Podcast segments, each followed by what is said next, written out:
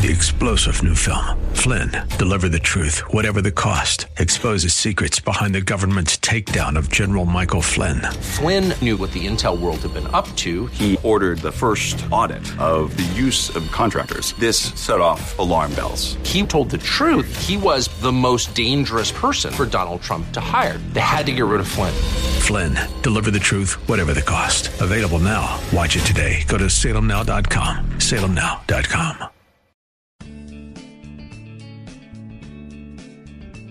Grace and peace to you, and welcome to Reaching for Real Life with Sean Azzaro, the senior pastor of River City Community Church in San Antonio, Texas. A church that exists to help people just like you find the real life you were created for and find it to the full. That's what Jesus promised in John 10 10. And we wrap up this series on the life of Joshua called When God Calls You. As sin is serious, and Achan and his entire family bore the full weight of his sin, today Jesus bears the weight of our sin for us. So, how will you respond? How will you choose to live differently because of God's mercy? RealLife.org has this full message, sermon notes, and series available all for free. But if you feel led to bless this listener supported radio ministry, then please do. Look for the Give tab right there at reallife.org. In the final message in this series, Pastor Sean is teaching from Joshua chapter 7. It's part two of the message called How He Leads. It's time for Reaching for Real Life Radio. I mean, other principles in regard to how we treat people. Don't use people, build people. I've talked, talked a little bit about how we're wired just to use people. He said, No, no, I don't want you to sit and, and let me tell you something. We nonprofits, we can be worse than even for profits, okay? Business. And business uses people, and we know sometimes grinds them up, spits them out. But we nonprofits, you have to understand, volunteers are the lifeblood of a nonprofit. Okay, if all the volunteers at River City said, We're not going to show up, uh, this doesn't happen you know, we've, we've got the staff, which is a pretty small group compared to the size of this ministry. Well, it can get very tempting for a nonprofit to start using people and just try to get people to do what you need them to do. And the Lord said, I don't want you to do that. He says, What I want you to do is I want you, instead of looking for a square peg that you're going to try to cram into some round hole or even do it into a square hole, he says, What I want you to do is I want you to take whoever I bring, develop them into who I've created them to be, and he said, I'll meet your people needs better than you ever could. And that's been one of the coolest things to watch, to see God do that. But it's counterculture. It's not how the standard search project. I go to lots of pastors' conferences. Now I'm in a group with pastors from large churches, and I, I go to that group. And man, there's the you know the, the different organizations that help you hire. There's the different organizations that help you prepare, look for positions, and do all your HR. And sometimes this principle has gotten in the way, and it's like God's called us to do some things very differently. But we've seen incredible blessing and gifting from that. One of the principles was build my kingdom and let me build your ministry. If your name is on it, don't worry about if it brings money or people to your ministry. Build the kingdom. I'll build your ministry, says the Lord. Let me tell you, He's way better at it than we are. And then the last was simply the, the flesh and the spirit. He said, You're never going to get over this. this. Every time you come up to a crossroads of decision, you're going to have the flesh talking to you one way, and you're going to have the spirit talking another. And the flesh and spirit are always at war. Galatians 5. What's good for one is bad for the other. And I, have got to tell you, that happens uh, 10 times a day, 100 times a day sometimes. Little decisions, you, little crossroads you come to, the flesh says, I want to do this. You're an encounter with a person, you're considering a purchase, whatever it is. The flesh says, I want to do this. The spirit's saying, no, no, no, you got to do this. And where you decide in those little things have huge implications. You to feed the flesh or feed the spirit. So these principles were like God teaching us where God leads matters, but how he leads matters just as much. And God was saying, I want you to walk differently. And that's what God was teaching Joshua and them. They'd gotten a little presumptuous, and he was saying, Time out. You've got to understand. I'm doing a work among you. You have to follow me. There's a, I'm, I'm leading you for a gift and a blessing. Don't miss it because they're trying to take shortcuts. A couple things that both, if I could like have a little interview with Joshua and Achan, I'll, that, that'd be a little bit awkward, but you know, if we could have both of them here today, they would tell us this right up front God takes sin seriously. God takes sin seriously. And for us, this is really a big deal because we live in a culture that doesn't. I want to say to you, I've said it to you hundreds of times, but it's so important. I want you to memorize it. I want you to understand it. Because we live in a world that people don't understand why our God hates sin. What is with God and hating sin? What's the deal? Remember, God hates sin because it kills the people that he loves. That's why God hates sin. I've compared it before. It's like mothers against drunk driver. They hate alcohol and drunk driving because they've lost someone they love to it. Well, God has lost millions, billions to sin and its destruction. Destruction. People who his plan and his desire was to give them abundant life, but instead the thief came to steal, kill, and destroy, and they gave in to him, and it killed them. God hates sin because it kills those he loves. He doesn't tolerate it, he hates it. And we got to be real careful we don't mistake his grace for indifference. I think sometimes we do that in this in this culture that we have and God's grace is incredible. It is amazing, it is beautiful. But we can start to think of God like, "Oh, uh, it's because of grace. He doesn't care about sin." We think the God of the Old Testament, he was hardcore, you know, glad, glad I'm not having to deal with him. No, God now, he's, he's aged, he's mellowed well, like fine wine. He's kind of like a, a, senile old man now who, when you do something sinful or, or something, he just kind of rubs you in your head, you know, you, and just kind of thinks you're cute. That's not, that's not God. That's an invention of our own minds. God hates sin because it kills people that he loves. See, sin always kills, no exception. That's why sin incurs a death penalty. Remember, look, look what James 1 14 and 15 says. Each person is tempted when they're dragged away by their own evil desires and enticed. If Achan were here right now, he'd go, Yeah, that's exactly what happened. It's not pretty. When they are dragged away by their own evil desires and enticed, then after desire has conceived, it gives birth to sin. And sin, when it is full grown, interesting phrase, gives birth to death. Always. Sin always kills. The wages of sin is death. But the gift of God is eternal life through Jesus Christ our Lord. That's such good news, and we get so excited about that part, we forget the first part. And here, let me tell you a little principle. The good news doesn't make sense apart from the bad news of sin. If you don't understand the bad news, you will never appreciate the good news. In fact, the good news isn't really good news. If sin isn't a big deal, if I don't have, if I don't need a Savior, then what's the big deal about the gospel? Why would it be called good news? Go tell people, good news, good news, you have a Savior. I'm fine, I don't need a Savior. We don't understand the penalty, the pain, the just right death penalty that is ours because of sin that will come. If we don't understand that, then the gospel's like, well, you know, I don't need that. I'm fine. It's when we understand the judgment of sin and the death that it always kills. That's when we begin to appreciate Jesus' gift of eternal life on the cross. Sin always kills, it also always separates. Isaiah 59 2 says, Your iniquities have separated you from your God. Your sins have hidden his face from you, so that he will not hear he will not hear. There's this sense of separation. It separates us from our relationship with God. Let me tell you why. God is a holy and a pure and a just God, like no other being in the universe. He is one of a kind. He is pure, white hot, righteous holiness. And sin cannot exist in his presence. It cannot exist in his presence, so it always separates. It separates in our relationship with him. Now, we've also seen how it separates in our relationship with other people separates in marriages, it separates in families, it separates in business partnerships. Sin separates everywhere it goes. It always kills and it always separates. That's just the way sin is. And see, that's why the cross is such a big deal. If you think what happened to Achan was harsh, if you think the whole thing with the city of Ai and the, the execution of Achan, if you think that was harsh, let me just tell you take a look at the cross for a minute. You want to see how God looks at sin? Look at the cross. And I'm not talking a little gold piece of jewelry. The Romans would think we were insane wearing little crosses around our neck. Maybe like guy walking around with a little needle for lethal injection. Yeah, that's what it is. I think it's beautiful. It's, I've got on James Avery with my little electric chair right there. I got, it's beautiful, lovely. It's great, uh, gold or silver. It's a, wonderful my execution charm, you know? I mean, really, the Romans would look at us like, You're wearing a cross? Are you out of your mind?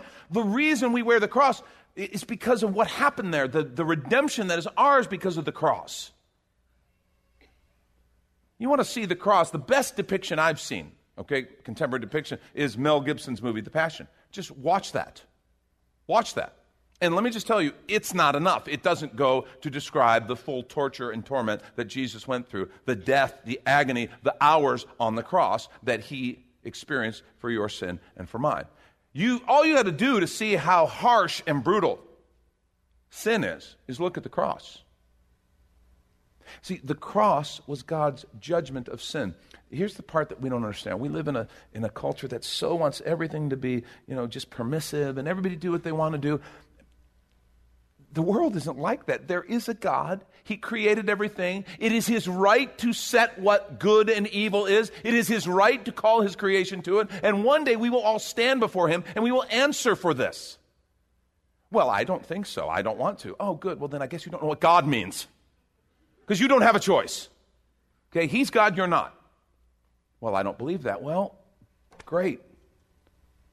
But one day you're going to stand before Him. And you won't be able to say nobody told you. Because here in August, in 2017, I told you. We are going to stand before God. And, and let me tell you, if God is not just, if there is not a sense of justice, then God is not good. We don't think of unjust people as being good. God is just. Sin has a just and righteous death penalty associated with it. That's why on the cross, remember when Jesus yelled out, My God, my God, why have you forsaken me? God had to judge sin and turn his back on Jesus. Look at what this scripture says. Um, 1 Peter 2 24. It says, He himself bore our sins in his body on the cross. He himself bore our sins in his body on the cross. 2 Peter 2:24. Jesus became sin for us. And look what it says so that we might die to sin and live for righteousness. By his wounds, you have been healed. We might die to sin. Come on, if you're going to clap for that, you better do it right. Thank you, Lord. You are good. And this is when we take a quick minute to remind you you're listening to Reaching for Real Life, a listener supported ministry of River City Community Church, in this message called How He Leads in the series Joshua When God Calls You which is available right now on the sermon page at reallife.org. And while you're there, if you've been blessed by this teaching, your gift of any amount helps this radio ministry continue to help others. Just find the Give tab at reallife.org. And Pastor Sean Azzaro, now an author, invites you to check out his brand new book. 302 Books, a division of Salem Media Group, presents A Pilgrim's Guide to the Spirit Filled Life Rediscovering the Gift of the Spirit, authored by Sean Azzaro, pastor of River City Community Church in San Antonio, Texas. Growing up in and around Pentecostal churches, I really learned to appreciate the role of the Spirit in the life of the believer. But I also saw what I considered to be imbalance and excess in some of our churches when it came to how we taught about the infilling. Now available at Amazon.com, Sean Azzaro shares his most requested teaching and radio broadcast broadcast series in a devotional form, encouraging you to embrace the spirit filled life. I wrote in a devotional style to encourage readers to examine the scripture with fresh eyes and make room for the Lord to speak about the role of the Spirit in our lives. The goal of the whole book is to simply make you hungry for more of the Spirit. Order your copy of A Pilgrim's Guide to the Spirit Filled Life by Sean Azzaro today at Amazon or reachingforreallife.org. And now the conclusion to the message How He Leads. This is Reaching for Real Life Radio. On the cross, my sin went with him. That's why God had to turn his back. That was the judgment of sin. His son, whom he loved dearly, whom he was well pleased in. That's how serious he is about sin. It always kills, it always separates. Sin always bears, and I, want you to see this sin always bears negative fruit. Listen, if you fail to do this, you'll be sinning against the Lord, and you may be sure that your sin will find you out. This is what some people, this is the hard part. Some people think that kind of, I, I, can do these little things and nobody will ever see. Like Achan hiding these things in his tent. This is something my mother used to say to me Be sure your sin will find you out. Anybody have anybody say that to you? Be sure your sin. Only uh, they always had a more ominous voice. Your sin will find you out. You know, I was like, why are you, why are you talking like that, mom? That's horrible. Do you know why she told me that? Because it's completely true. It is completely true. Your sin will find you out. It always bears fruit. It, we call it the law of the harvest, right? Galatians 5. We reap what we sow. We reap what we sow. We sow seeds and we reap a harvest. You know what it says right before that? The, the, in Galatians, the, it actually says, God is not mocked. Whatever man sows, so also he will reap. It's interesting. It's almost like we're mocking God if we think I can sin and not have the consequence come. I, youth pastored in the beginning of my ministry. I was a youth pastor. I loved it, loved youth ministry. But one of the hard parts is young people think they're like invincible, right? You know, they think they're like Superman. And actually, today, as I watch them and do things and do crazy things and bounce back and go on, I'm like, maybe they are. I don't know. Maybe that's just me being old, though. But they think, I, I remember talking to students, different ones, and they would get involved in sinful behavior and go, well, you know, I did that and nothing happened. It's okay. It didn't hurt anybody. And what the problem is, they're in that early stage of sin. They're in the, what we call the sowing part. They haven't yet reaped. Because reaping harvest takes time, consequence takes time. And I remember as a youth pastor, I always wish I could take, because I knew of some people who really had screwed up lives because of sin. I wanted to bring them before the youth group. Now, that's always an awkward invitation. I'd like you to come and be an example of the wretchedness of sin for my group. Would you? No? Okay. So it was, you know, you got to be tasteful in the thing, right? But I mean, I, I really, I want to bring someone in their, their 50s, their 60s, who, who's, who's already begun and is, has been reaping that harvest and has a life that's torn apart. Because I knew, I, I knew numerous examples. Kids who won't speak to them, multiple kids born out of wedlock, kids they don't even know, and they have regrets. Finances in absolute ruin because of multiple divorces and the payments and the things they have to do, and just families that are torn apart, lives that are torn apart, a mountain of debt that they'll never, they would tell you they'll never get out from under because of choices and decisions and sin. Brokenness, pain, addiction, and just the carnage and the people that it leaves in its wake. It always bears fruit. See, that's why we love the cross so much, because that's where we're set free. That's where our sin can be dealt with and we can be given new life. It's interesting if Joshua or Achan could be here with us, they would also tell us our disobedience or our sin hurts those around us. It's not just us, it's not just me who's damaged by sin. You ever been punished for what someone else did? That's not fun. Anyone who's ever played sports has had this experience, right? One guy goofs off, we're all running laps, we're all doing wind sprints, we're all doing push ups. And what's weird is, as bad as that is, getting punished for what someone else did, being the guy who caused it all, that's worse because we're all staring daggers at him, right? Or worse yet, if you're the guy, everybody's staring daggers at you. It's like, it's not fair, it's not fair, but it's the way it is in a culture or a community endeavor. It's not just us who are hurt by our sin or our disobedience. It's our family, it's our friends, it's our neighbors. None of us is truly independent. We all live in and operate in some kind of community. What we do impacts others in the community, and this, this is what so many people don't understand. I remember in the, in the 80s, I was youth pastoring in Southern California, and a big topic of discussion was modesty laws that were on the books in certain beach cities. Now, people were already violating those left and right. But there were some who were saying, hey, wait a minute, we got to have some limits you know, on the beach communities, it was crazy. And a lot of people were standing up, wait, I, I do what I want. If they don't like what I'm wearing, and this was particularly in this case, it was women saying, if they, they don't like what I'm wearing, they can look away. Well, but they didn't understand. And, and I remember at the time thinking, but you're acting like you're alone on an island. You're not. You're in a community. And what you do affects other people. It affects other families. It affects people raising their kids. It affects people. We're not an island. My sin affects others. We've all seen it, haven't we? I'll bet in a room this size, I dare say there are hundreds who, in a family, you've been damaged, you've been hurt by the sins of someone else. Wasn't your sin, someone else, a parent, someone in the family. And you have been hurt by their sins. And you know full well what I'm saying is true. Yep, other people's sin can really hurt us. How about in a company? Ever seen a company devastated because a few people got greedy? Name Enron mean anything to you? hundreds, thousands of people lost jobs, lost livelihoods, lost their retirements because of the greed of a few. I mean, stop and think about think about nations. I mean, a great example in world history is I mean, look at Germany. Look what Germany went through after World War II because of one maniac and his small circle of people. And you go, well, the whole nation should have known better. That's a complex issue. Lots of innocent people suffered because of a small group of maniacs. An entire nation was devastated for decades because of that. If you don't think our sin influences others, we're not thinking straight. That's why God takes sin so seriously. See, where God leads matters, how he leads matters just as much. And here's the whole point, and I want you to understand this is why sin is such a big deal. It's not because God just likes to control everybody, likes to judge everybody. That is not the case at all. Here's why obedience is the pathway to blessing.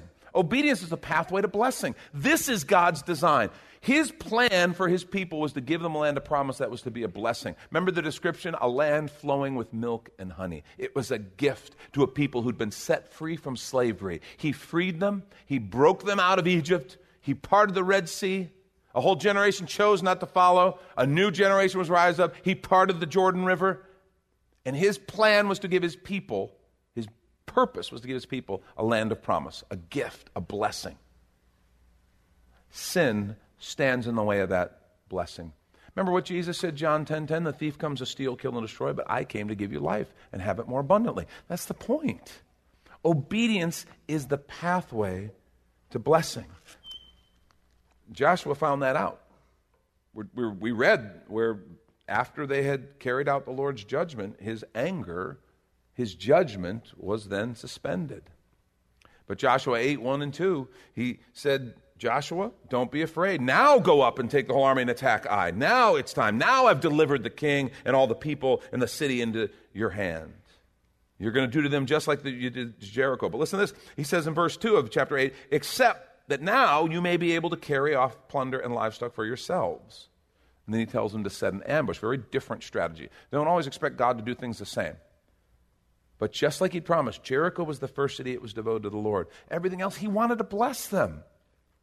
He was going to empower them. He was giving them a gift. See, that's why it's so important. Obedience is the pathway to blessing. The power of God is released in our obedience. That's why this matters so much. As you look at the plans and things that God's put before you, as you consider God's calling and so stepping out in some of those things that God may have been speaking to you about, just keep in mind obedience is the pathway to blessing. Great passage. I just love this passage in the New Testament, John chapter 15. I'm going to begin reading at verse 4. Jesus is talking, it's his final night before he's crucified, talking to his disciples. He says to them, Remain in me as I also remain in you. Think about that word, remain. In other words, stay put. Okay, it's not a visit, not, not come with me a little bit. Remain in me as I remain in you. And that very much literally by his spirit resident in us. No branch can bear fruit by itself, it must remain in the vine. Neither can you bear fruit unless you remain in me. I'm the vine, you are the branches. If you remain in me and I in you, you will bear much fruit. Apart from me, you can do nothing. Make note of that. That's significant. Nothing supernatural, nothing life giving, nothing eternal. If you do not remain in me, you're like a branch that's thrown away and withers. Such branches are picked up, thrown in the fire, and burned. If you remain in me and my words remain in you, listen to this promise ask whatever you wish and it'll be done for you. This is to my Father's glory that you bear much fruit, showing yourselves to be my disciples. As the Father has loved me, so I've loved you. Now remain in my love. Listen, if you keep my commandments, there's obedience, you will remain in my love, just as I've kept my Father's commands and I remain in his love. I've told you this so that my joy may be in you and that your joy may be complete. Now, some people take this if you keep my commands, you'll remain in my love, as God saying, okay, it's conditional love. The minute I disobey him, he doesn't love me anymore. That is absolutely a wrong reading of that passage. What he's saying is, when God is leading us, it's as though we are under a canopy of blessing. We're in relationship with Him. We're under a canopy, canopy of blessing and His presence, His love, His joy. That's the canopy. The minute we say, God, thank you, but no. I'm going to go do it my way. I want to disobey. I want to try it my way, and I want to get what I can get. God, in His, I think, great sadness, says, so be it.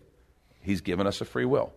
but we literally are stepping out from under that canopy of His blessing. And we bring upon ourselves all the judgment that sin carries with us. In this passage, Jesus listed some things. He said, If you obey, you will remain, and those who remain bear fruit. God wants you to be fruitful. He wants you to do more and, and, and experience more than you ever imagined possible. He says, Apart from me, you can't bear fruit. He uses the picture of a vine and a branch. He's like kind of obvious. I want you to experience fruit. He wants us to experience power in prayer.